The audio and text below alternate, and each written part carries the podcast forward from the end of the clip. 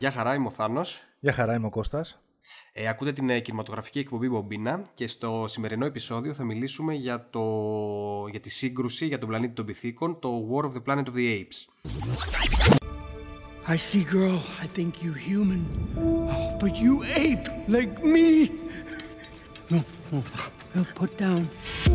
How long have you been here? Long time.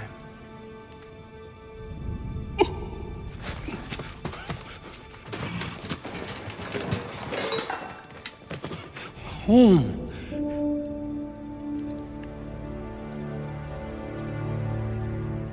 Are there more like you? More apes from zoo? Dead. All dead. Long time. Human gets sick. Ape gets smart. Then human kill ape. But not me. I run. You learn to speak. Listen, human. Bad ape. Bad ape. No touch. That's mine. Έλα ρε, σύγκρουση είναι στα ελληνικά. Σύγκρουση είναι, ναι, όχι πόλεμος. Ναι, εντάξει. Ναι, οκ. Εντάξει. Κοίτα, η αλήθεια είναι ότι πόλεμο δεν είδαμε πολύ, ή τουλάχιστον όσο υπόσχεται ο τίτλος. Κόψε τα spoiler. Όχι, spoiler από την αρχή, μαλαγία. Λοιπόν, σήμερα θα είναι ένα ιδιαίτερο επεισόδιο γιατί εγώ το έχω τελείως φρέσκο στο μυαλό μου. Μόλις γύρισα από το σινεμά. Είμαι λίγο παραενθουσιασμένος. Δεν ξέρω κατά πόσο τις επόμενες μέρες θα διαλυθεί ο ενθουσιασμός. Δεν το νομίζω. Πάντως, φίλε, το έχω τελείως ζεστό μέσα στο κεφάλι μου και τρελάχαμε αυτή την ταινία. Κοίτα, να σου πω από την πλευρά μου που έχουν περάσει 4-5 μέρες που το είδα, για μένα δεν έχει καταλαγιάσει ο ενθουσιασμός μου, ο οποίος είναι αντίστοιχος με αυτόν που νιώθεις εσύ. Δηλαδή, εντάξει, μιλάμε για ταινιάρα. Μιλάμε για masterpiece, έτσι, στο είδος του. Ναι, και μάλιστα σε σημεία εγώ νόμιζα θα μπορούσα μέχρι και να το παραλυρίσω με αντιπολεμικά δράματα όπως το Πλατούν, η Αποκάλυψη Τώρα και χωρίς υπερβολές. Δηλαδή ένιωσα πραγματικά σε ορισμένα σημεία ότι αυτό που βλέπω είναι μεγαλειώδες. Ναι, βασικά και πολύ, δεν ξέρω, είχε τόσα πολλά νοήματα. Για το νόημα της ανθρώπινης φύσης, ρε παιδί μου, τι σημαίνει να είσαι άνθρωπος, ξέρω εγώ, τι σημαίνει να δείχνεις έλεος. Ναι, πάρα πολλά μηνύματα. Δεν ήταν άσπρο-μαύρο όπως πράγμα. Έβλεπες ότι έτσι ήταν όλες οι αποχρώσεις του γκρι. Είχαν βάθος βασικά οι χαρακτήρες και δεν ήταν μονοδιάστατοι. Ναι, ρε, εσύ. Ναι. Και μπορούσες να σφιχτεί η καρδιά σου για όλες τις πλευρές, έτσι. Ακριβώς. Για να το πάμε από την αρχή. Λοιπόν, ναι, να το πάρουμε λίγο από την αρχή, δηλαδή από το πώς ξεκίνησε η όλη prequel τριλογία. Πιάστο εσύ που τα έχεις δει και εσύ έκανες και ένα refresh, είδες τις προηγούμενες ταινίες. Εγώ έκανα refresh, βασικά δεν είχα δει το Dawn of the Planet of the Apes, το δεύτερο δηλαδή. Ναι, το είχα αφήσει τότε όταν είχε βγει, ήθελα να το δω μένα, αλλά επειδή ήμουν σε επαρχία τότε και δεν παίζονταν σε σινεμά, τελικά δεν το είδα. Εν τέλει το είδα πρόσφατα. Αλλά ας πάρουμε λίγο τα πράγματα από την αρχή. Ουσιαστικά αποτελεί prequel τριλογία του αρχικού πλανήτη των πυθίκων με τον Τσάρλτον Ίστον του 1968, όπου βλέπουμε ουσιαστικά τα γεγονότα μετά τα οποία θα φτάσουμε στο σημείο που οι πυθίκοι έχουν εξεγερθεί και έχουν κάνει κατάληψη του πλανήτη και είναι υπερτερούν έναντι του ανθρώπου.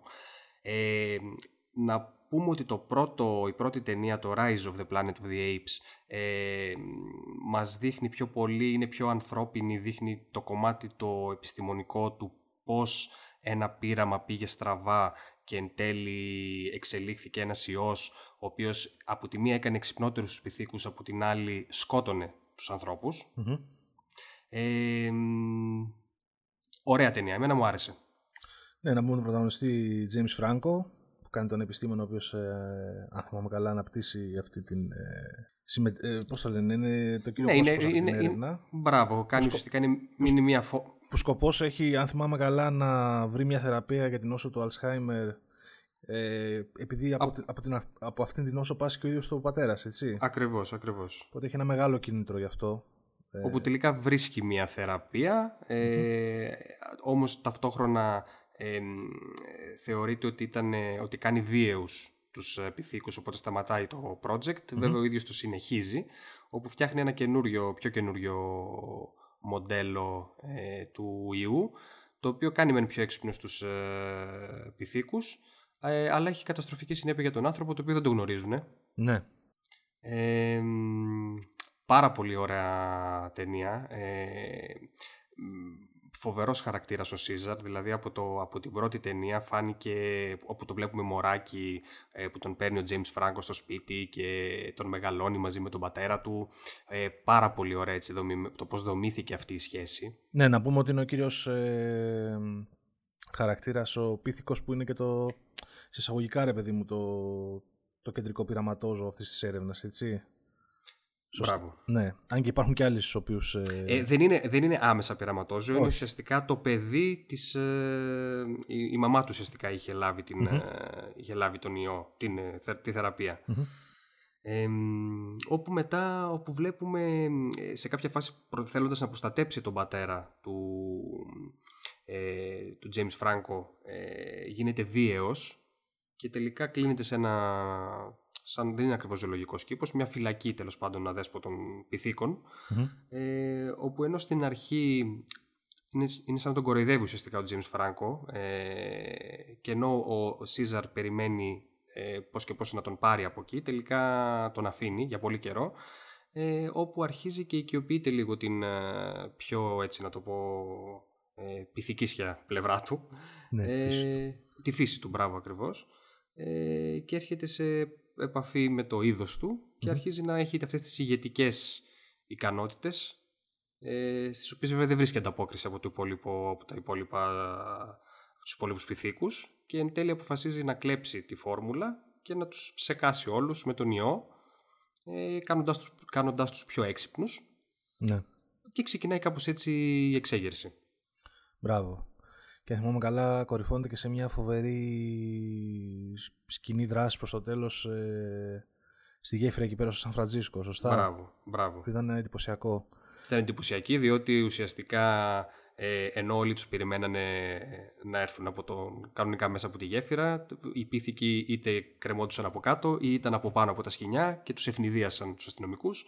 Προφανώς νικώντας τους, και τελικά τελειώνει η ταινία πηγαίνοντας στο δάσος ο Σίζαρ ως ηγέτης με τους πίθηκους του, όπου συναντάται ξανά με τον James Franco, και βλέπουμε έτσι μια συγκινητική στιγμή ουσιαστικά, που φαίνεται ότι υπάρχει ακόμα αγάπη μεταξύ τους, αλλά αποφασίζει ο Σίζαρ ότι ο δρόμος του πλέον δεν είναι με τους ανθρώπους, αλλά είναι με το είδος τους.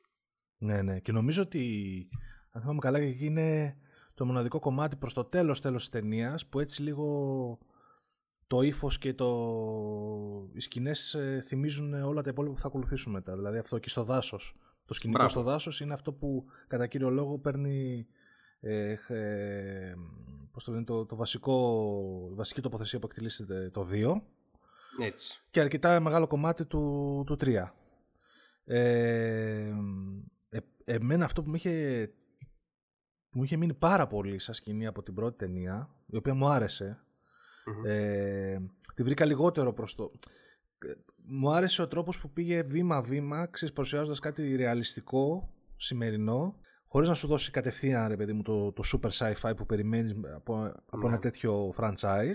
Ναι. Προσπάθησε σιγά-σιγά, δειλά, να σε οδηγήσει, ρε παιδί μου, στο σημείο που να αρχίζεις να πιστεύεις ότι κάποια στιγμή αυτοί οι πίθηκοι, ρε παιδί μου, θα πάρουν πρωτοβουλία και θα μπορέσουν να κάνουν σιγά-σιγά δικιά τους φυλή, δικό τους πολιτισμό κτλ. Πάνω στη γη. Μπράβο, έτσι ακριβώς ένιωσα και εγώ, και μάλιστα σε σημείο με έπεισε. Πώς με είχε πείσει, ας πούμε, το Jurassic Park, όπου. Αντίστοιχα, τέλος πάντων, ότι. Πιο απ' όλα. Ρωτάω. Ναι, σωστό και αυτό. Του Spielberg του 1993.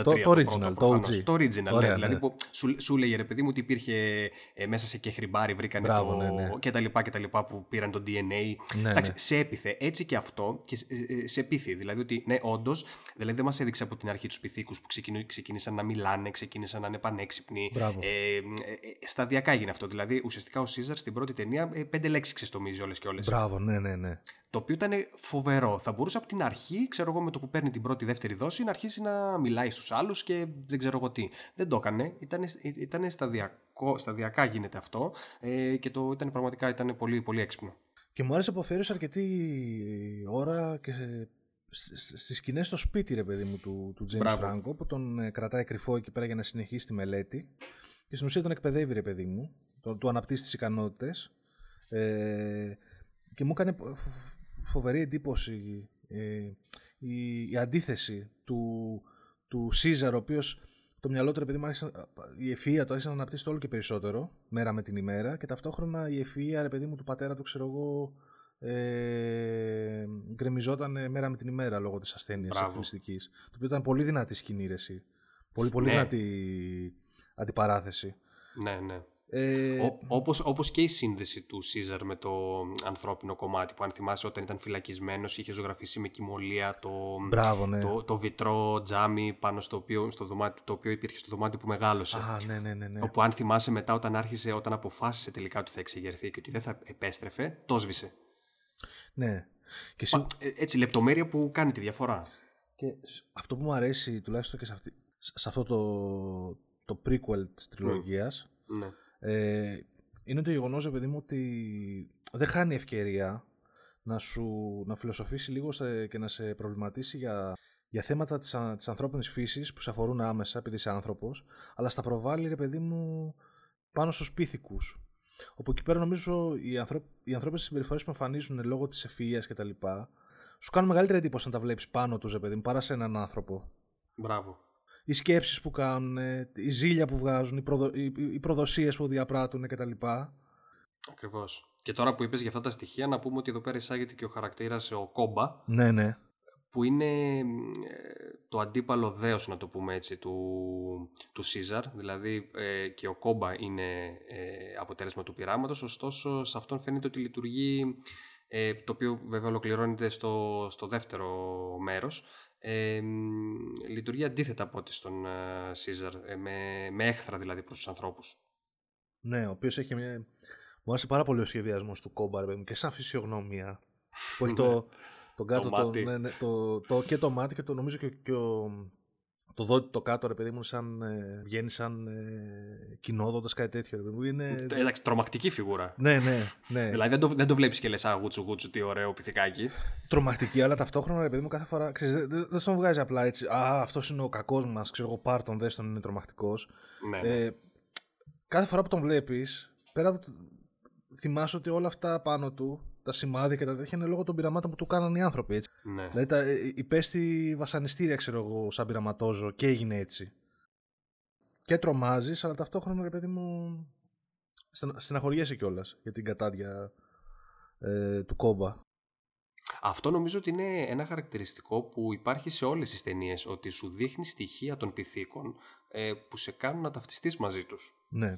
Δηλαδή, όπως λες τώρα, όλα αυτά τα σημάδια του Κόμπα, στη συνέχεια, ας πούμε, που θα δούμε τι γίνεται στο δεύτερο, ίσως σε κάνουν να πεις ότι ναι, ρε φίλε, εντάξει, ίσως και να έχει δίκιο και θα έπρεπε, ας πούμε, αυτός ο πίθηκος να εξεγερθεί ενάντια των ανθρώπων. Ναι, ακριβώς.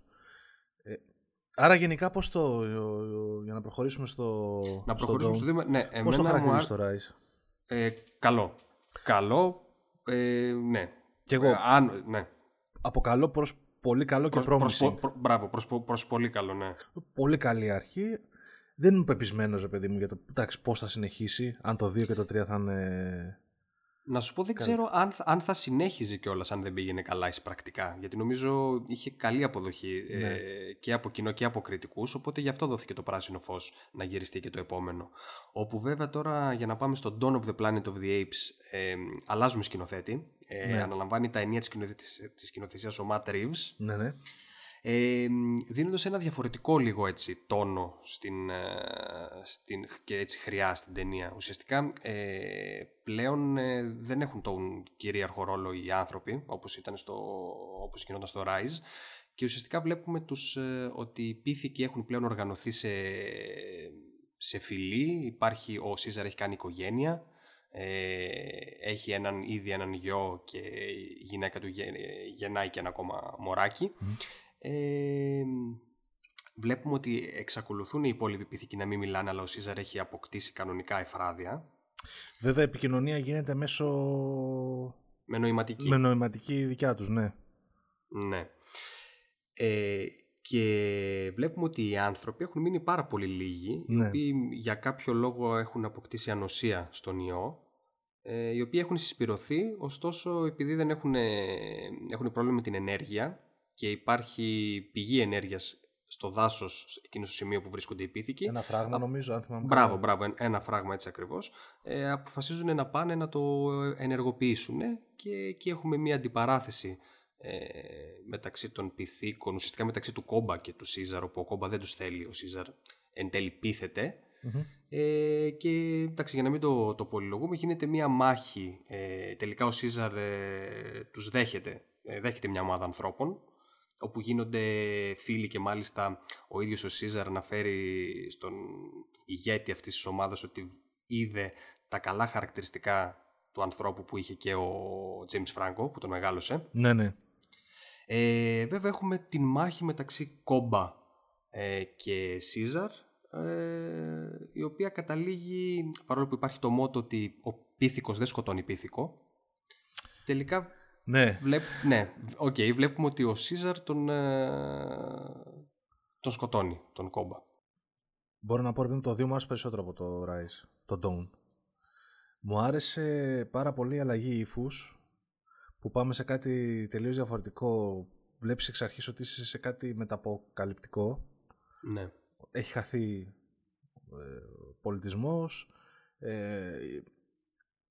Οι περισσότερες σκηνές είναι μέσα στο δάσος. Ό,τι βλέπεις από ανθρώπους και τα λοιπά είναι ψήγματα του πολιτισμού. Ξέρω, σαν έχουν όλα...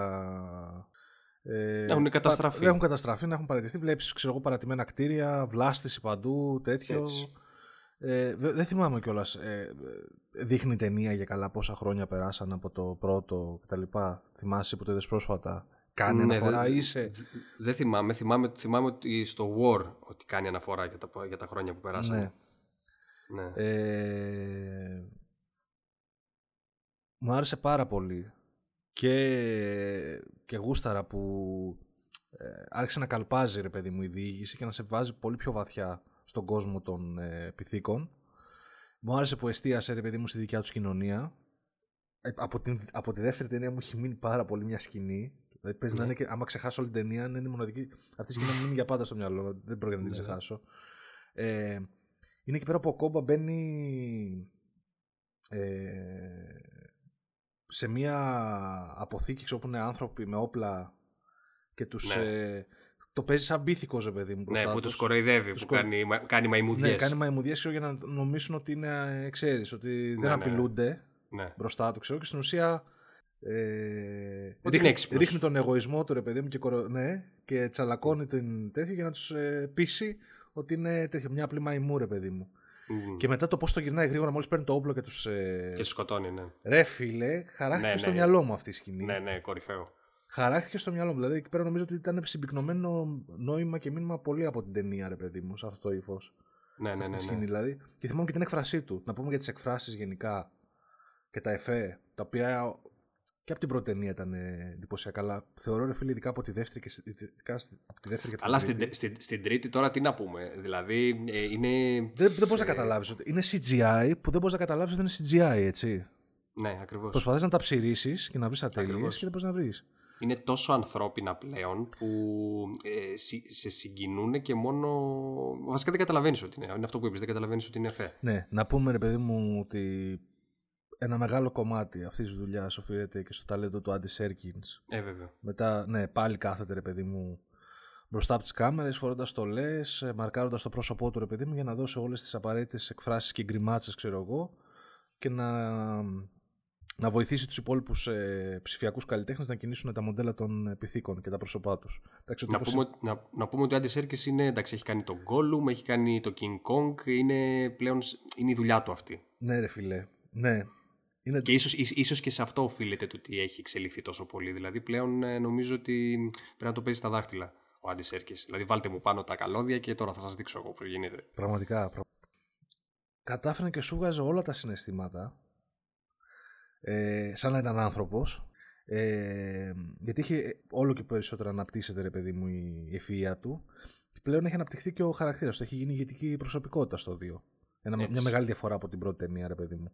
Ο προβληματισμός του, η αποφασιστικότητά του σε σημεία, η σκοτεινή πλευρά του χαρακτήρα του. Βγαίνει μέσα από το animation, ρε φίλε. Δηλαδή είναι απίστευτο. Ναι, είναι φοβερό. Βέβαια να πούμε ότι και σεναριακά αρχίζουμε και εδώ πέρα και βλέπουμε πράγματα τα οποία δεν ήταν αναμενόμενα, όπου οι πίθηκοι, ας πούμε, τα βάζουν μεταξύ τους, όπως και οι άνθρωποι. Δηλαδή και τα κίνητρά τους, στο τέλος βλέπουμε ότι άνθρωπος συμμαχεί με τους πίθηκους εναντίον ανθρώπων. Μπράβο. Που λες, οκ, δεν είναι αυτό το σχηματικό, αυτό το κλασικό, οι άνθρωποι θα τα βάλουν με τους πίθηκους και τέλος. Ναι, ναι. Να πω εγώ ότι δεν με ενθουσίασε τόσο πολύ περισσότερο από το Rise, τον Dawn. Εντάξει, εννοείται ότι είναι καλό. Ωστόσο δεν ήταν, δεν ξέρω, ίσως είχα ανεβασμένο πολύ τον πύχη από αυτά που είχα διαβάσει, ίσως από αυτά που μου έχεις πει και εσύ. Όχι, και εμένα μου φαίνεται, πώς τώρα είναι η αλλαγή κλίματος, τοποθεσίας και βηματισμού, ρε παιδί μου, στην ιστορία μου άρεσε πολύ περισσότερο. Δηλαδή, που πήγαμε κατευθείαν στο ζουμί της υπόθεσης, έτσι. Πλέον στον κόσμο των πυθίκων. Ακριβώς. Να πούμε πώς τελειώνει για να το συνδέσουμε και με το War. Ουσιαστικά κερδίζουν οι πυθίκοι, να το πούμε έτσι, αυτή τη μάχη. Ωστόσο πληροφορούμαστε ότι έρχονται πολύ περισσότεροι άνθρωποι από το βορρά. Ναι. Οπότε αναμένεται ο πόλεμος. Αναμένεται ο πόλεμος, ναι. Και έτσι τελειώνει. Όπου τώρα ερχόμαστε στο τώρα, έτσι, στο War of the Planet of the Apes, που εκτελήσεται 15 χρόνια μετά το Rise. Εντάξει, ας ξεκινήσουμε από την αρχή. Μου άρεσε πάρα πολύ πώς το έδεσε, που μέσα σε λίγες γραμμές κειμένου ανέφερε όλο το ζουμί των προηγούμενων ταινιών. Και μάλιστα χρησιμοποίησε τους τίτλους των προηγούμενων ταινιών σαν εκφράσεις μέσα στις παραγράφους. Δηλαδή, ξέρω εγώ, σου λέει στην αρχή, ρε παιδί μου, έγινε το Rise των πυθίκων με αυτό. Και το Rise μεταφαίνεται, ρε παιδί μου, σαν κόκκινο μέσα στην οθόνη. Έτσι. Κατόπιν μετά είχαμε την αυγή του πολιτισμού των πυθίκων, ας πούμε, ξέρω εγώ, και το Dawn, ξέρω εγώ, πάλι φαίνεται σαν κόκκινο στο background. Πολύ γαμάτο. Και στο τέλος, ξέρω εγώ, σου λέει για το τώρα, που όντως αυτό που λες, έχουμε το στρατό από το βορρά, ο οποίος συνεχώς κάνει αποστολές διερεύνησης μέσα στο δάσος. Έτσι. Οπότε λέει, οδηγούμαστε, λέει, σε war, και μετά γίνεται War of the Planet of the Apes, σχηματίζεται κανονικά ο τίτλος. Γαμάτο κόνσεπτ. Ναι. Εντάξει, ξεκινάμε με μια σκηνή μάχης ουσιαστικά. Μες στο δάσος με στρατιώτες. Η οποία πόσο καλογυρισμένη ήταν. Φίλε... Δηλαδή, καταρχάς, μου άρεσε το γεγονός ότι είχε είχε πυθίκους σύμμαχους των ανθρώπων. Και μάλιστα πολύ έξυπνο ότι τους λέγανε γαϊδάρους. Έτσι. Που μαθαίνουμε ότι ήταν οι ακόλουθοι του Κόμπα. Οι πρώην ακόλουθοι του Κόμπα, οι οποίοι νιώσανε προδομένοι, ρε παιδί μου, και δεν θέλουν να ακολουθήσουν τον Σίζαρ. Μπράβο. Και προτιμούν να πάνε με τον εισαγωγικά εχθρό. Δηλαδή, εν τω μεταξύ, από την αρχή βλέπεις ότι έτσι μικρές λεπτομέρειες που ξεκάνουν και γουστάρεις. Όπως, ας πούμε, που γράφανε τα κράνη των ανθρώπων, ξέρω εγώ, Monkey Killer. Ναι, ρε, εσύ. Λες και πηγαίνανε στο Βιετνάμ, ξέρω εγώ. Εντάξει, μπράβο, ρε φίλε. Αυτό. Όπου έχουν. Πες. Εντάξει, ήταν πολύ χορογραφημένο, πολύ ωραίο, και εκεί μέσα που ήταν κάτι σκοτεινές σκηνές και κάθε φορά φωτιζόταν ανάλογα με το πόσο πυρσοκροτούσαν τα όπλα. Εσύ, ναι, η κίνηση της κάμερας από ψηλά, ρε παιδί μου, που έδειχνε το πώς προσπαθούσαν να πάνε στο χαράκωμα των πυθίκων, ξέρω εγώ. Μπράβο. Έπαιζε πέρα δόθε πολύ αυτή η σκηνή για μένα, διότι αρχίζεις και ακολουθείς αυτούς τους στρατιώτες σαν να είσαι στην ομάδα τους. Τα βλέπεις από τη δικιά τους οπτική γωνία, που προσπαθούν να δουν τι υπάρχει πάνω στα δέντρα, μήπως κρύβεται κανένας πίθηκος, ψάχνουν την περιοχή, ξέρω εγώ, έχουν τους σκάουτς μπροστά.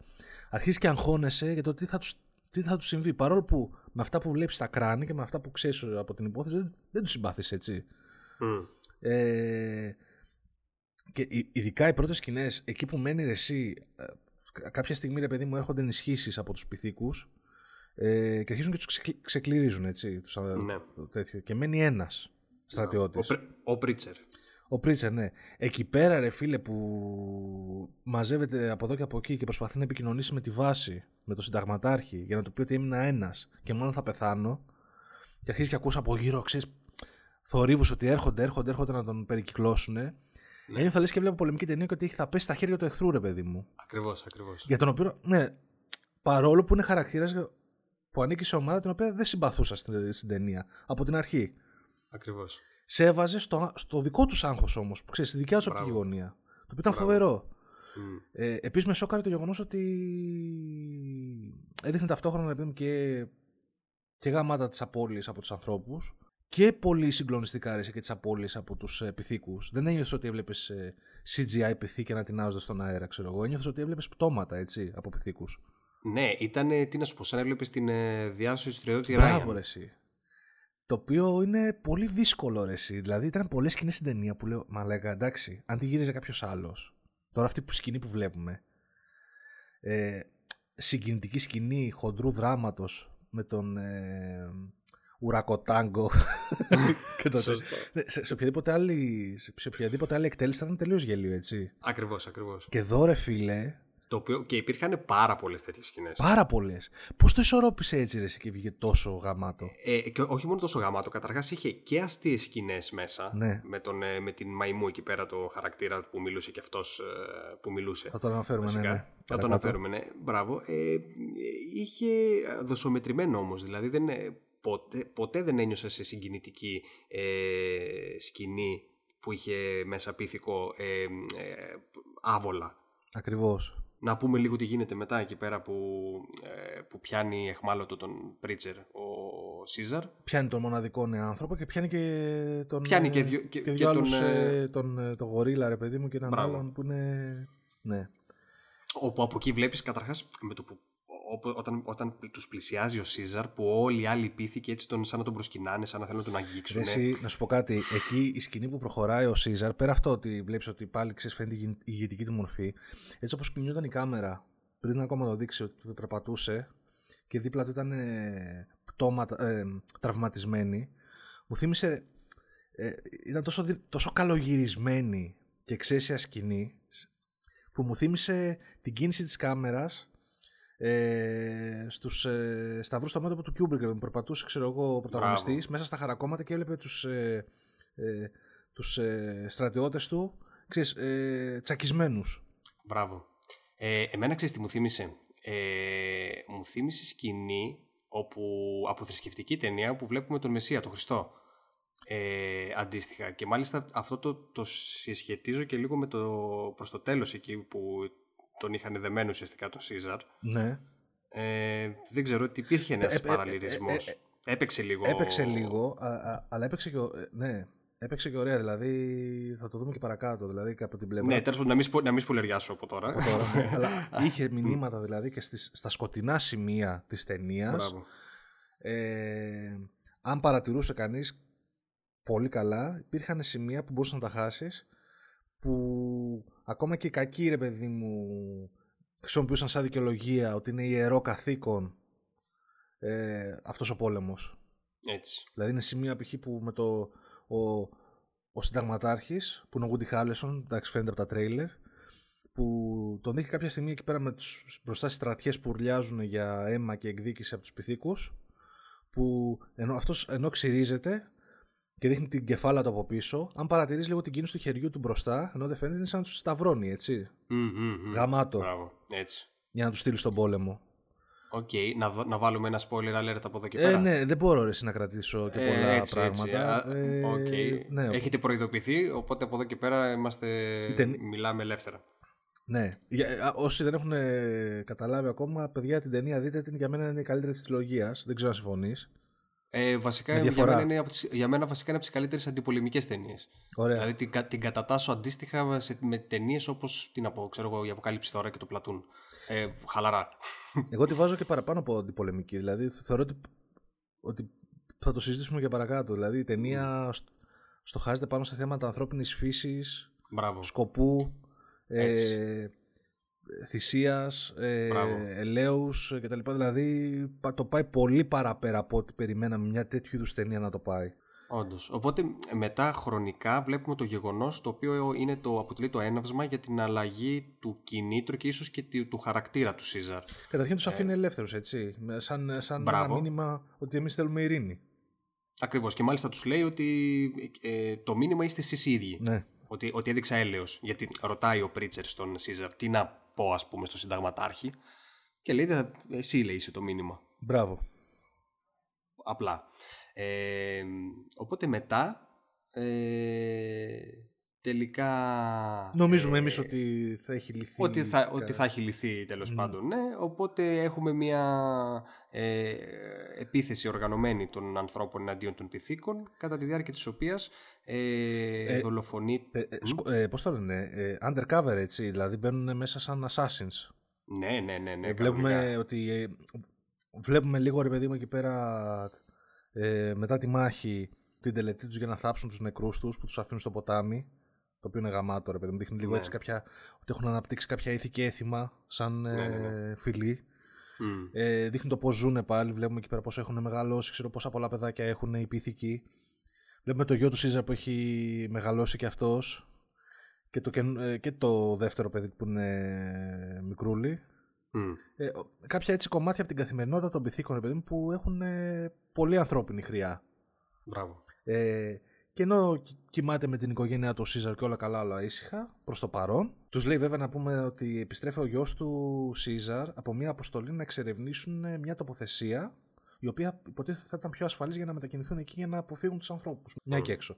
Και τους λέει μάλιστα ένας λευκός γορίλας που ήταν στη φυλή, ότι κοιτάξτε να δείτε, αν δεν φύγουμε σήμερα, δεν νομίζω να προλάβουμε. Τον οποίο τον βλέπουμε έτσι, είναι λίγο αγχωμένος, λίγο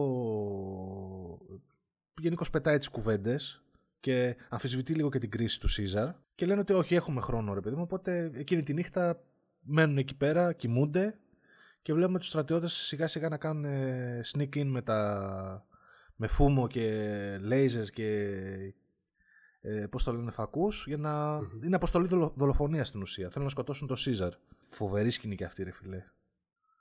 Βασικά ήταν φοβερό και ο τρόπος με τον οποίο το μαθαίνει ο Σίζαρ, όπου ακούει από κάτι ακουστικά ότι σκοτώσαμε τον αρχηγό. Ναι, γενικά. Οπότε συνειδητοποιείς ότι ναι, έχει γίνει μαλακία. Στην ουσία έχουν σκοτώσει την γυναίκα και το γιο του. Όπου πηγαίνει και βλέπει δολοφονημένους τη γυναίκα και το γιο του. Και βλέπουμε εκείνη απομακρύνει τους συνταγματάρχη που είναι. Εσύ, συγγνώμη που το έχω και φρίσκο τώρα στο μυαλό μου. Εκεί που τους. Δηλαδή, μου άρεσε πολύ, ρε φίλε, ο τρόπος σκηνοθεσίας. Τους ξεκινάει η σκηνή που κοιμούνται όλοι ήσυχοι. Και ο Σίζαρ. Ναι. Εκεί στο κλασικό σημείο, ρε παιδί μου, κοντά στον καταράχτη. Μπράβο, ναι. Βλέπει σιγά σιγά που έχουν σκοινιά, ρε φίλε. Που κατεβαίνουν οι στρατιώτες. Βλέπει κάτι πράσινα λέιζε, χτυπάνε τα μάτια του στην αρχή. Λες, τι είναι αυτό, ρε φίλε, ξέρω εγώ. Ξυπνάει, βλέπει τα σκοινιά. Νομίζω ότι ονειρεύεται, προσπαθεί να πλησιάσει και βάζει τα χέρια μέσα στο νερό του καταράχτη, ξέρω, για να τα πιάσει. Έτσι. Και μόλις τα γραπώνει, ρε παιδί μου, καταλαβαίνω, τη γαμίσαμε, κάτι συμβαίνει στον καταβλισμό. Σκηνές ταυτόχρονα και απίστευτης αγωνίας, έτσι. Ναι, και γίνεται ο χαμός. Ξέρω, ξυπνάει τις φρουρές του εκεί πέρα ο Σίζαρ. Αρχίζουν και αγχώνονται οι πίθηκοι ότι κάτι γίνεται, κάποιος μπήκε μέσα στον καταβλισμό. Εμείς βλέπουμε μετά από τα ακουστικά, όπως είπες, επειδή το κακό έχει ήδη γίνει. Πάει εκεί και βλέπει τον Woody Harrelson, τον συνταγματάρχη, ο οποίος προσπαθεί, ξέρω εγώ, να δεθεί στο σκηνή για να σηκώθει να φύγει. Και εκεί ωραία σκηνή που γυρνά, ενώ τον παρατηρεί με οργή. Δεν έχει τολμήσει ακόμα να γυρίσει να κοιτάξει τι συνέβη. Και γυρνάει σιγά σιγά και βλέπει. Ωραία, φίλε, πολύ συγκλονιστική σκηνή, έτσι. Ναι. Τα πτώματα της γυναίκας του και του γιού του, ρε παιδί μου, έτσι. Μες στα αίματα. Ναι. Εντάξει. Και ορμάει στο Woody Harrelson. Έχει έτσι μια ωραία σκηνή, ρε παιδί μου, μάχης, η οποία λύγει γρήγορα. Ψάχνει για τον άλλο του γιο, αν έχει επιβιώσει το μικρό το πιθηκάκι. Ναι. Και ταυτόχρονα αρχίζουμε και βλέπουμε πώς μπαίνει σιγά σιγά η συνειδητοποίηση του τι έγινε στο πρόσωπο του Σίζαρ. Έτσι. Δεν το έχει καταλάβει ακόμα. το οποίο είναι, αποτυπώνεται φοβερά, δηλαδή αυτή η θλίψη μετά που βιώνει αρχίζει, ο χαρακτήρας φαίνεται στο πρόσωπό του, δηλαδή είναι, πλέον καταλαβαίνεις ότι είναι ένας, πώς θα το πω, εισαγωγικά καταραμένος χαρακτήρας. Ναι, ναι. Δεν χρειάζεται δηλαδή να πει κάτι, ναι. Φαίνεται στα μάτια του. Και τον βλέπεις ότι φαίνεται και η αποστασιοποίησή του μετά σιγά σιγά από τους υπόλοιπους, έτσι, αρχίζει και απομακρύνεται. Και όχι μόνο αυτό, και η αντίθεση. Δηλαδή, βλέπεις ένα χαρακτήρα που ήταν τόσο αγαπούσε τους ανθρώπους. Ναι, και σιγά σιγά βλέπεις ότι αρχίζει. Έσπασε. Αυτό. Αλλά και όλα αυτά δηλαδή. Εντάξει, και φυσικά με τις προσεγμένες λέξεις του σενάριου που ξεστομίζει. Αλλά και πάρα πολύ, ρε φίλε, με την δουλειά που έχει γίνει στις εκφράσεις. Ναι, είναι απίθανο. Δηλαδή, εγώ θα γούσταρα να δω ένα Όσκαρ ερμηνείας για ψηφιακό χαρακτήρα στο Σίζαρ. Χαλαρά, φίλε. Μαζί σου. Χαλαρά, φίλε. Νομίζω ότι ήρθε ώρα για κάτι τέτοιο, έτσι. Άντι Σέρκις, ήρθε η ώρα να το σηκώσεις. Σήκωσε την κουπά. Σήκωσε το τιμημένο. Μα εντάξει. Δηλαδή... Ναι, όχι, είναι φοβερό. Να πούμε βέβαια ότι από εδώ και πέρα η ταινία ρίχνει ρυθμούς. Δηλαδή είναι αυτό που είχα πει και πιο πριν. Ο τίτλος σε προδιαθέτει για σύγκρουση, για πόλεμο. Πόλεμος ουσιαστικά μεγάλος δεν υπάρχει. Δηλαδή, λίγο προς το τέλος, παιδί μου. Μπράβο, δηλαδή από εδώ και πέρα έχουμε έτσι μια εσωτερική αναζήτηση. Ναι. Και ένα, πώς να το πω, το ένιωσα σε σημεία λίγο σαν western, σαν road movie, σαν... Ακριβώς. Είχε πολύ ωραία στοιχεία μέσα. Στην ουσία ξεκινά ένα ταξίδι. Προσπαθούν να φυγαδεύσουν την υπόλοιπη φυλή προς την τοποθεσία που λέγανε ότι θα είναι ασφαλής, αλλά ο Σίζαρ τους λέει «Γεια σας, ξέρω εγώ πρέπει να γυρίσω πίσω να ταξιδέψω στο βορρά, να βρω τον συνταγματάρχη, να τον σκοτώσω για να πάρω εκδίκηση». Ξεκινάει μια ιστορία εκδίκησης. Φυσικά βέβαια έρχονται και οι πιστοί του σύντροφοι, ρε παιδί μου, μαζί. Ποιος είναι αυτός? Ο Μωρίς, ναι, ο Ρακοτάγκος. Ο Ρακοτάγκος, ναι. Από το πρώτο, από το Rise ήταν μαζί. Ναι. Και ο άλλος ο Ρόκετ. Μπράβο. Που και ο καθένας τους, ρε φίλε, έχει διαφορετικό χαρακτήρα, έτσι. Δηλαδή δεν έχεις απλά.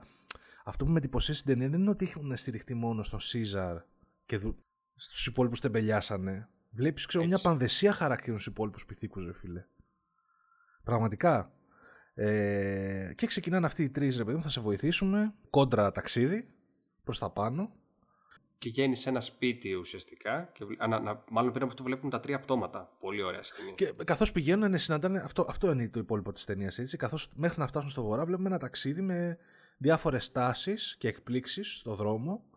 Που αρχίζουμε και μαθαίνουμε διάφορα πράγματα για το τι συμβαίνει σε εκείνη την περιοχή, ρε παιδί μου. Και το τελικά τι τρέχει με τους στρατιώτες. Ποιοι έχουν επιζήσει, πώς έχουν επιζήσει. Τι συμβαίνει, γιατί μαζεύεται στρατό στο βορρά. Για πες για τα πρώτα. Το πρώτο τέτοιο είναι ένα σπίτι σαν το μικρό σπίτι στο λιβάδι, από ό,τι θυμάμαι εκεί πέρα. Μπράβο, που βλέπουμε έναν άνθρωπο να πάει να τους επιτεθεί και ουσιαστικά τους προστατεύει ο Σίζαρ σκοτώνοντάς τον. Και βλέπουμε για πρώτη φορά τον Σίζαρ να σκοτώνει άνθρωπο. Ναι. Βλέπουμε τους άλλους να είναι διατεθειμένοι να τον πιστέψουν. Στην ουσία κουβαλάει ξύλα, ρε παιδί μου, αυτό σε κινδυνό. Και λέει: αυτό αφήσω τα ξύλα, δεν σας κάνω τίποτα, λέει ο άνθρωπος. Αλλά είναι έτοιμος να τους φάει, έτσι, με το όπλο. Έτσι. Και λέμε σφαίρα κατευθείαν. Και το Σίζαρ αποφασισμένο, έτσι, να βγει από μια άλλη πλευρά, ξέρω. Ναι, είναι μενόμενος πλέον. Ο Σίζαρ δηλαδή δεν είναι ο χαρακτήρας που ξέραμε. Ναι. Είναι έτοιμος να τα δώσει όλα για όλα. Σκοτώνει οτιδήποτε βρίσκεται μπροστά του. Μέσα στο σπίτι υπάρχει ένα κοριτσάκι. Ναι, τον άνθρωπο, το οποίο δεν μιλάει, είναι κοφάλαλο. Ναι, το οποίο και αυτό έχει σχέση εν τέλει με την εξέλιξη του ιού. Μπράβο, στην αρχή, ναι, στην αρχή δεν το καταλαβαίνεις, απλά. Εντάξει, λένε. Βλέπεις ότι δεν μπορεί να μιλήσει, ρε παιδί μου, και λένε οι υπόλοιποι ότι μάλλον είναι κοφάλαλο. Μπράβο. Όπου ο Σίζαρ, σημαντικό, δεν θέλει να το πάρει μαζί. Όχι, δηλαδή παρόλο που έχει. Ναι, δείχνει διαφορία, ρε φίλε. Ναι, είναι σε θλίψη βαθιά. Δηλαδή πλέον δεν τον ενδιαφέρει τι γίνεται. Έχει το στόχο του, το συνταγματάρχη, και τέλος. Δεν τον ενδιαφέρει τίποτα άλλο. Ναι, ναι. Εν τέλει, τέλος πάντων, το παίρνουν μαζί του το κοριτσάκι. Ναι, χάρη στο Μωρίς, ρε παιδί μου, που είναι πολύ. Ναι, και πείθηκε το Σίζαρ ότι πρέπει να το πάρουμε γιατί δεν θα επιβιώσει μόνο του. Είναι γενικά γαμάτος ο χαρακτήρας του Μωρίς, δεν μπορώ να το πω. Ναι, ο Μωρίς είναι. Εντάξει, από την πρώτη στιγμή ήταν ωραίος. Βασικά κομβικός χαρακτήρας. Νομίζω ότι δίχως το Μωρίς, παιδί μου, δεν θα πετύχει πάρα πολύ και η αποστολή του Σίζαρ και στη δεύτερη ταινία και στην τρίτη ταινία. Είναι πάντα συνέχεια στο πλευρό του. Ναι. Μου θυμίζει έτσι λίγο φάση. Εντάξει, όχι τόσο πολύ, αλλά Samwise Gamgee δίπλα στο Φρόντο, ρε παιδί μου. Είναι σωστός, πάντα ρε φίλε το στήριγμα, έτσι, πάντα. Ναι. Γαμάτος. Ωραίο. Και προχωράνε και συνεχίζουν, βρίσκουν τα πτώματα των ανθρώπων στο χιόνι. 3 πτώματα. Mm-hmm. Και τους έχει σκοτώσει κάποιος με σφαίρες. Mm-hmm. Αρχίζουν και προβληματίζονται, ρε παιδί μου, γιατί τους φάγαν άνθρωποι, για ποιο λόγο. Μάχονται οι άνθρωποι μεταξύ τους. Και συνεχίζουν ακολουθώντας τη διαδρομή προς το στρατόπεδο. Και τους την πέφτει και ένας χαρακτήρας ο οποίος πάει να τους κλέψει ένα άλογο και μια καραμπίνα. Ο οποίος νομίζει ότι είναι άνθρωπος. Στην αρχή νομίζει ότι είναι άνθρωπος, αλλά ναι. Καταφέρουν και τον πιάνουν και είναι πίθηκος κι αυτός. Φοβερός. Φοβερός χαρακτήρας. Δηλαδή γέλασα με την καρδιά μου. Ήταν τόσο ωραίο και το επίπεδο του χιούμορ του, αλλά και οι εκφράσεις του. Αν έγινε αλφα δουλειά στο χαρακτήρα του Σίζαρ σαν εκφράσεις, άλλη τόση δουλειά μπήκε στο χαρακτήρα του συγκεκριμένου. Μπράβο. Μιλάμε, ήταν άψογο το animation. Και όντως, και όχι μόνο αυτό, ένιωθες ότι είναι και όντως, ρε παιδί μου, είναι γέρος, ρε παιδί μου, αυτός ο πίθηκος. Έτσι. Και πολύ, πολύ αξιαγάπητος. Ναι. Δηλαδή, πώς να το πω, και σου έφερνε γέλιο, αλλά γέλιο, όχι αυτό το χαζό το γέλιο, ας πούμε, που έχουν, ότι αναβάλουμε και ένα χαρακτήρα για να γελάσουμε. Ναι. Είναι σαν να είχε νόημα όλο αυτό το, ναι. Αυτό το γέλιο πίσω από το οποίο αυτό που έβγαινε τέλος πάντων και την αστείες σκηνές. Ακριβώς. Ήταν κομμάτια της προσωπικότητάς τους καθαρά. Μπράβο. Και δεν ήταν τοποθετημένος. Στην αρχή φοβήθηκα. Λέω, μήπως είναι τοποθετημένος εσύ για να κομική νότα. Μπράβο, φίλε. Μπράβο. Και εγώ αυτό νόμιζα. Λέω, όχι, τώρα θα έχουμε αυτόν, ξέρω, που θα πετάει τις μαλακίες, ξέρω εγώ, απλά για να γελάσουμε. Για καμία σχέση. Καμία σχέση. Μπράβο.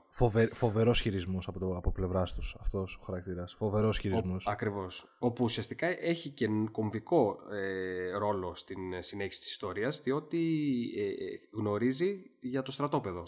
Στο οποίο κατευθύνεται ακριβώς. Οπότε, και μάλιστα τους λέω ότι εγώ δεν πάω εκεί πέρα πίσω. Για κανένα λόγο. Δεν πρόκειται να σας βοηθήσω. Γιατί του λέω, εσύ άμα γνωρίζεις, πρέπει να μας πας. Δεν με καμία δύναμη. Νο, ξέρω εγώ. Αλλά μετά το βράδυ έχουν μια συζήτηση με τον Σίζαρ. Που του λέει, ρε παιδί μου, ξέρω εγώ, σε βλέπω κάπως θλιμμένο κτλ. Είχες παιδιά. Και του λέει ο Σίζαρ, το τι έγινε. Έχω ένα γιο, λέει, τον άλλον τον πήραν, τους σκοτώσαν οι άνθρωποι. Και τη γυναίκα μου.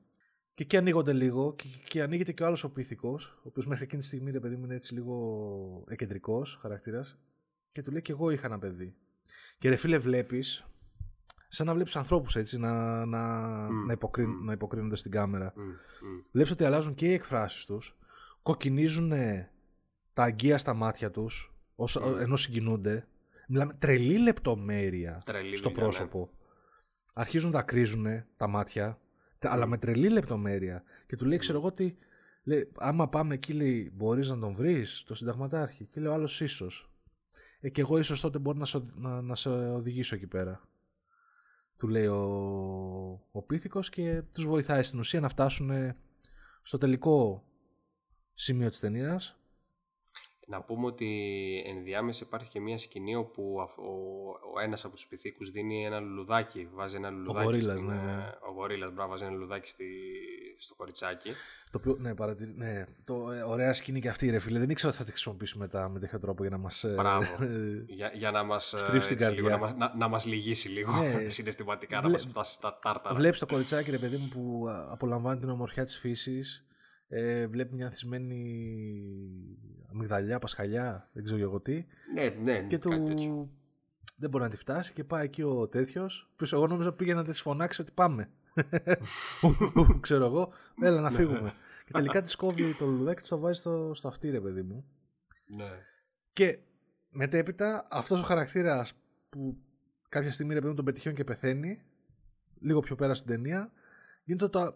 Βλέπεις, ρε φίλε, ότι το κοριτσάκι δέθηκε μαζί του. Αρχίζει και κλαίει από πάνω από το πτώμα του και του βάζει το λουλουδάκι στο πάνω του.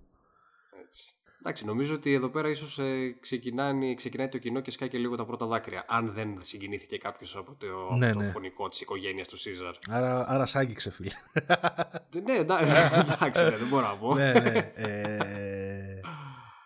Θα σου πω εγώ που με έσφιξε πολύ η ταινία, με έστυψε. Φτάνουμε σιγά σιγά λοιπόν στο τελικό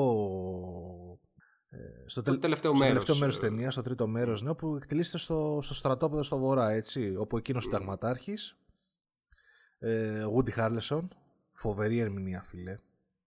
Φοβερή ερμηνεία, φίλε, μαλάκα. Φίλε, να σου πω κάτι, πες μου λίγο, δεν σου θύμισε Μάρλον Μπράντο, Αποκάλυψη τώρα? Μαλάκα, νομίζω στην ίδια παράνοια, διότι τελικά, αν το καλοσκεφτείς, τα κίνητρά του και ο τρόπος όπου αποσχίστηκε ουσιαστικά από τους ανθρώπους και ήταν μόνος του εκεί πέρα, και οι άνθρωποι ουσιαστικά έρχονταν εναντίον του, ναι. Ουσιαστικά ήταν μες στην παράνοια, όπως ακριβώς και ο χαρακτήρας του Μάρλον Μπράντο στο Αποκάλυψη Τώρα. Και με έπεισε περισσότερο, ρε παιδί μου. Δηλαδή, εδώ έδειξε και περισσότερο. Έδειξε ταυτόχρονα, άφησε να φανεί και ταυτόχρονα η πρώην ανθρώπινη πλευρά του. Την έδειξε λίγο. Δηλαδή, έδειξε όλες τις όψεις του ο Woody Harrelson. Που να σου τολμώ να ομολογήσω, εντάξει, τον έχω πάντα για καλό ηθοποιό, ρε παιδί μου, το συζητάω από τα 90s και μέχρι σήμερα. Αλλά ταυτόχρονα τον έχω και ηθοποιό που έχει παίξει και σε blockbuster τουλάχιστον αρκετές φορές. Καρικατούρα χαρακτήρα, ρε παιδί μου, ξέρεις. Είναι ο Woody Harrelson, θα παίξει κάποιον κεντρικό χαρακτήρα, οκ. Okay. Εδώ απλά νόμιζα θα είναι ο στρατόκαυλος. Αλλά τελικά, ρε φίλε, εντάξει.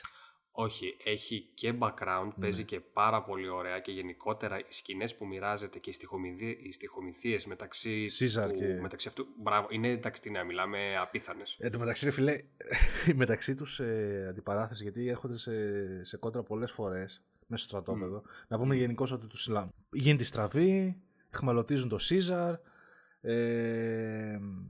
Μέσα στο στρατόπεδο είναι και η φυλή του Σίζαρ, την οποία βλέπουμε ότι την είχαν. Τελικά καταφέραν και τους πιάσανε πριν ξεφύγουν από το δάσος και τους φέρανε εδώ πέρα. Είναι σχεδόν σαν στρατόπεδο συγκέντρωσης. Τους βάζουν σε ένα λατομείο κτλ. Να κουβαλάνε πέτρες και να προσπαθήσουν να χτίσουν τον τοίχο της περίφραξης της βάσης. Τώρα γιατί, στην αρχή λες, για ποιο λόγο? Από ό,τι φαίνεται, ουσιαστικά περιμένουν εχθρούς, ναι. Ακριβώς. Ναι. Που είναι οι άλλοι άνθρωποι. Οι ανώτεροι.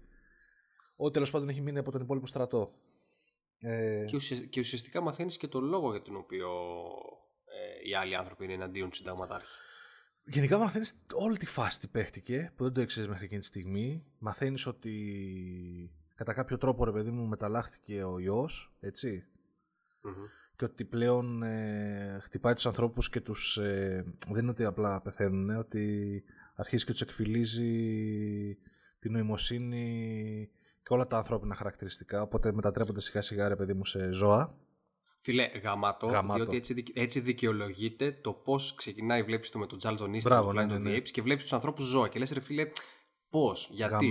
Γαμάτο. Και όχι μόνο αυτό, και είναι φοβερό χαρτί στο τραπέζι, διότι είναι πολύ και τραγική ηρωνία. Δηλαδή ανεβαίνουν πίθηκοι και γίνονται άνθρωποι, και οι άνθρωποι κατεβαίνουν γίνονται πίθηκοι. Δίνει τεράστια κίνητρα στους ανθρώπους για το τι κάνουνε. Ναι. Τους δίνει δικαιολογία, επειδή με όλη αυτή την τραγωδία που έχει γίνει, που έχουν κάνει καθάριση πληθυσμού στην ουσία. Όσοι κουβαλούσαν αυτόν τον ιό από τους ανθρώπους, τους ξεκληρίσανε, και μάλιστα μαθαίνουμε εκεί πέρα ότι. Huge spoiler. Από τους πρώτους που είχε αυτόν τον ιό ήταν ο γιος του συνταγματάρχη. Έτσι, οπότε αρχίζει και αποκτά λίγο ανθρώπινη υπόσταση, ο κακός χαρακτήρας του συνταγματάρχη. Ο οποίος προφανώς βλέπεις ότι εκεί πέρα αποδομήθηκε τελείως, έτσι, γιατί παίρνει την απόφαση να τον καθαρίσει. Και είδες πως το λέει στην ταινία, ρε φίλε, και μου ήρθε επιφώτιση. Εκείνη τη στιγμή, λέει. Ήταν μια στιγμή απόλυτης διάβγειας και κατάλαβα το σκοπό μου σε αυτόν τον κόσμο. Ναι. Το οποίο εκεί πέρα καταλαβαίνεις, επειδή μου ότι. Ναι, βασικά δικαιολογείται το πώς έφτασε στην τρέλα. Ναι, το ότι έχει αυτό το σκοπό, ρε παιδί μου, ότι πρέπει να. Απίστευτο, να λέγα. Δεν την περίμενα αυτή τη σκηνή. Εκεί που αρχίζει και. Λέει. Ναι, και βλέπουμε επίσης ότι και από την πλευρά του Σίζαρ αρχίζει και ο ίδιος ο Σίζαρ και ξανά τον καταλαβαίνει. Λέγα, αρχίζει και. Ενώ τα λέει, αρχίζει και. Πάλι δακρύζω το πρόσωπο του Σίζαρ. Δηλαδή. Ναι. Σαν βλέπεις έναν άνθρωπο ο οποίος είχε ζυγίσει, αντιλαμβάνεται εκείνη τη στιγμή ότι ζύγισε διαφορετικά, ξέρω εγώ, έναν χαρακτήρα. Ακριβώς. Και να πούμε και το πώς λύγει όλο αυτό. Ναι. Που ουσιαστικά προσβάλλεται από τον ιό ο συνταγματάρχης. Πριν γίνει αυτό, δηλαδή, εντάξει, μέχρι που γίνεται η τελική επίθεση που έρχονται ο στρατός των ανθρώπων για να γίνει τελική μάχη, Να πούμε γενικά ότι υπάρχει ένα παιχνίδι δύναμης μεταξύ συνταγματάρχη και Σίζαρ μέσα στο στρατόπεδο. Ο οποίος ο συνταγματάρχης προσπαθεί τον Σίζαρ, επειδή μου ξέρω λόγο, να τον ξεφτυλίσει ουσιαστικά. Και προφανώς τον φοβάται κιόλας, γιατί καταλαβαίνει τη δύναμη που ασκεί στους υπολείπους πιθανούς. Ναι, οι οποίοι είναι όλοι έτοιμοι να τον ακολουθήσουν, έτσι. Ακριβώς. Δηλαδή, βλέπουμε κάτι σκηνές εκεί που σηκώνουν τα χέρια. Μπράβο. Όλοι οι άλλοι. Λες, okay, είναι έτοιμοι. Επίσης, ο Μωρίς και ο άλλος ο πίθηκος που συναντήσανε στο ταξίδι, ναι, είναι εκτός στρατοπέδου και προσπαθούν να βρουν τρόπο να τους βγάλουν έξω. Ο Σίζαρ μέσα, ρε παιδί μου, προσπαθεί να οργανωθεί και με τους άλλους. Κάποια στιγμή, ωραίο, αν και λίγο τραβηγμένο, εκεί που μπήκε το κοριτσάκι μέσα στο στρατόπεδο, ναι, ήταν λίγο τραβηγμένο το γεγονός ότι δεν το πήραν χαμπάρι. Ναι, αλλά είχε νόημα όμως η σκηνή με είχε νόημα η σκηνή, ρε φίλε, που του έδωσε νερό και η τροφή του Σίζαρ. Μπράβο. Και το γεγονός ότι άφησε την κούκλα μέσα στο. Μπράβο. Πόπο, ρε, η οποία κούκλα είχε πάνω το αίμα της, και από το οποίο μολύνθηκε εν τέλει ο συνταγματάρχης. Που στην πήρε και λέω. Ούτε ακόμα το είχα αντιληφθεί ότι θα το πάει προς τα κύριε, φίλε. Δηλαδή. Μπράβο, και εγώ δεν το σκέφτηκα. Λέω, τι φάση. Θα ψάξει το στρατόπεδο να βρει το κοριτσάκι. Αυτό, ναι, και εγώ αυτό νομίζω. Γι' αυτό μας το δείχνουν. Μας το έδειξαν για να δουλέψει το μυαλό μας μετά που τον βλέπουμε. Αφού έχει ξεκινήσει η μάχη με τον άλλο στρατό, ο Σίζαρ βρίσκει ευκαιρία, αφού ελευθερώνονται οι πίθηκοι με το σχέδιο που έχουν απόδρασης, τους αφήνει πάλι ο Σίζαρ για να πάει να αντιμετωπίσει τον συνταγματάρχη. Γιατί εκεί είναι κολλημένος στο τέτοιο της εκδίκησής του, ρε παιδί μου. Και εκεί νομίζω ότι ήταν. Έλαμψε η ταινία, ναι, εκεί. Μπράβο, ήταν το καλύτερο, ή μάλλον η καλύτερη ολοκλήρωση του χαρακτήρα του Σίζαρ. Γιατί θα μπορούσε μενόμενος να πάει και να του τινάξει τα μυαλά στον αέρα, απλά. Ναι. Και όμως εκεί που βλέπει ότι έχει μολυνθεί από τον ιό και αφού έχει προηγηθεί και στη συζήτηση και ξέρει το παρελθόν του, απλά τον αφήνει με το όπλο. Μαλάκα, εν τω μεταξύ, δεν καταλαβαίνεις και εσύ λες τι γίνεται, ρε μαλάκα, μπαίνει μέσα. Εγώ δεν το είχα πάρει. Μέχρι που έδειξε την κούκλα μέσα στο δωμάτιο και του συνταγματάρχη. Ρε παιδί μου, λέω, τι έπαθε αυτός, ρε φίλε. Μεθυσμένος είναι, ρε παιδί μου. Δείχνει μπουκάλια πεταμένα, τα όπλα το από εδώ από εκεί. Τι κατά, ξέρω εγώ, έχει δεύτερες σκέψεις για τη μάχη, είναι μεθυσμένος. Και μετά βλέπεις, μαλάκα, ότι βλέπεις και την κούκλα πεταμένη και ότι μιλάει αυτός και δεν μπορεί να μιλήσει. Άρα αρχίζει και εκφυλίζονται οι ικανότητες του. Εκεί, ρε φίλε, δεν ξέρω, έσφιξα. Μου σφίξε ένα κόμπο η ταινία, δηλαδή δεν το περίμενα. Και δέος, ξέρω, για το που το πήγε η πλοκή. Και συγκίνηση για την τραγικότητα του γεγονότος. Τι σκηνάρα ήταν αυτή. Εντάξει, μιλάμε ότι τώρα ο Σίζαρ είχε απέναντί του τον άνθρωπο που σκότωσε την γυναίκα και το παιδί του, έτσι. Μπράβο. Και που είχαν πριν μια ομιλία περί ελέους και μη ελέους, ξέρω εγώ. Αν θα μου δείξει έλεος, δεν θα μου δείξει έλεος. Τι ξέρεις εσύ για έλεος κτλ. Μπράβο. Πω, δεν ξέρω. Ήτανε masterpiece αυτή η σκηνή. Ναι. Αυτοκτονεί ο συνταγματάρχης. Ναι. Έρχεται μετά εκεί έχουμε ουσιαστικά τη μεγάλη σκηνή μάχης, μπορούμε να πούμε, όπου κατεβαίνουν ορδές. Μαλάκα, ήρθανε με απάτσι, ήρθανε με τάγκς. Χαμός, πόλεμος. Στην ουσία ένα πόλεμος ανθρώπων μεταξύ ανθρώπων, ρε παιδί μου, ναι. Μπράβο, που γενικότερα δεν βλέπουμε πολύ μάχη και να σου πω μου άρεσε. Εμένα μου άρεσε αυτό. Δηλαδή πιστεύω ότι θα το κούραζε πάρα πολύ αν εκεί πέρα μας έδειχνε πολύ δράση. Ναι.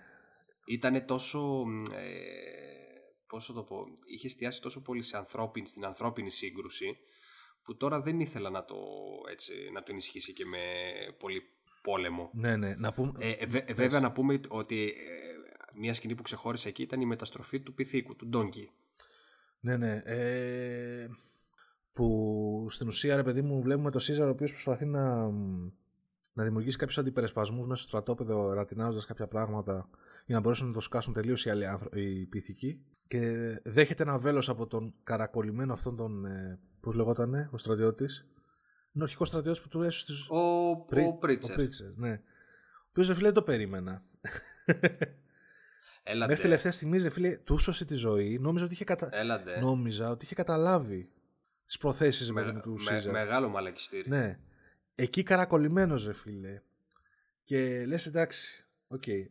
Εφόσον αυτός εδώ ρε φίλε δεν άλλαξε, θα αλλάξει ο άλλος και όμως βλέπω μια μεταστροφή. Και μάλιστα, μαλάκα, παρατήρησες στο πρόσωπο του Σίζαρ την έκπληξή του όταν αντιλήφθηκε τη μεταστροφή, ότι τον βοήθησε? Ναι. Γουρλώσαν τα μάτια του, έτσι. Γουρλώσαν όντως, λέει τι γίνεται. Φαντάζομαι. Τι σκηνοθεσάρα, ρε φίλε. Τι προσοχή στη λεπτομέρεια έχει αυτή η ταινία. Μπράβο.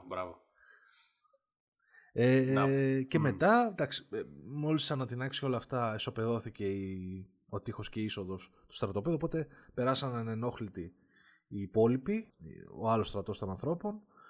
Ναι, να πούμε ότι οι άνθρωποι κατατροπώνονται έτσι λίγο. Η λύση ήταν εύκολη μέσω της χιονοστιβάδας, αλλά καλή ως προς την άποψη του πώς γλιτώσανε οι πίθηκοι που σκαρφάλωσαν στα δέντρα. Ήταν αφορμή, όχι απλά ήταν έξυπνο. Δηλαδή το γεγονός ότι κάναν το αντίστροφο, υποτίθεται ότι από πυθίκου, και εμείς σύμφωνα με την εξέλιξη από τα δέντρα κατεβήκαμε και περπατήσαμε σαν άνθρωποι και εξελιχθήκαμε στον νοήμον άνθρωπο. Ανεβήκαν στα δέντρα για να γλιτώσουν από τη φύση, έτσι, χρησιμοποιώντας τις πρωτόγονες ικανότητές τους. Το οποίο εκείνη η σκηνή ήταν και ένας γαμάτος στοχασμός της ταινίας, παιδί μου. Ναι. Ξέρεις, δεν μπορείς να εγκαταλείψεις και τα ένστικτα. Χρειάζονται και τα δύο. Πολύ γαμάτο, ρε φίλε. Ωραίο, όντως. Πολύ γαμάτο. Δεν είχαν και νόημα, ρε παιδί μου. Νομίζω ότι ο δεύτερος στρατός δεν είχε καν νόημα να μας δείξει ποιοι ήταν. Και ευτυχώς που δεν μας κούρασε με αυτό. Ναι, διότι μιλάμε για ήδη 2,5 ώρες. Ακριβώς. Ναι. Ήμασταν. Εντάξει, πόσο άλλο. Δεν θα ήθελα να δω ένα 3ωρο έπος με μισή ώρα μάχες. Okay. Ναι. Ούτε ήθελα να δω κανέναν από τους αυτούς που είχαν και λευκές στολές. Ξέρω εγώ, είχαν πάει κατευθείαν για πόλεμο στα χιόνια. Μπράβο. Απλά να πυροβολάει και να πυθικίζει. Ή κανένα στρατηγό να βγαίνει από το τάγκ και να βγάζει τη μάσκα και ο Μόργαν Φρήμαν και να τους λέει μπλα μπλα μπλα. Θα σας αφήσουμε ελεύθερους πίθηκους. Φύγετε. Έτσι. Κλεισεδιάρικα, θανατά. Οπότε φεύγουν που λες, πάνε στη γη της επαγγελίας, όπως ωραία σκηνή και στο τέλος. Μου άρεσε και το κλείσιμο, να σου πω την αλήθεια. Είναι αυτό που σου λέω, ήταν αυτό το θρησκευτικό υπόβαθρο που είχε ο χαρακτήρας του Σίζαρ. Ουσιαστικά είναι ο Μεσσίας, ο οποίος θανατώνεται για να σώσει το είδος του. Ναι. Εγώ έτσι το...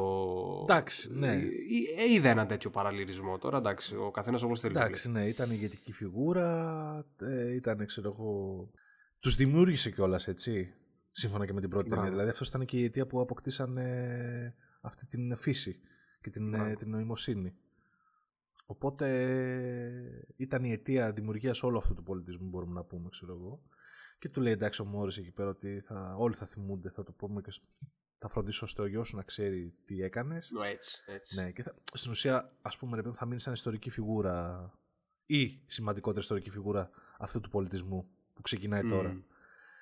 Και μου άρεσε πως σηκώθηκε η κάμερα, ρε παιδί μου, για να σου δείξει έτσι ένα ελπιδοφόρο τέτοιο. Ταυτόχρονα σηκώθηκε την ώρα που αντιλαμβανόντουσαν οι άλλοι ότι έχει πεθάνει ο Σίζαρ, έτσι, που σηκωνόντουσαν και τρέχανε. Ωραία αντιπαράθεση. Ωραίο κλείσιμο. Ναι, φίλε. Ναι. Δεν ξέρω. Βασικά, έχετε καταλάβει ότι πρέπει οπωσδήποτε να δείτε αυτή την ταινία. Αν δεν την έχετε δει και μας ακούσατε μέχρι τώρα, έχετε μάθει όλη την ταινία, βέβαια.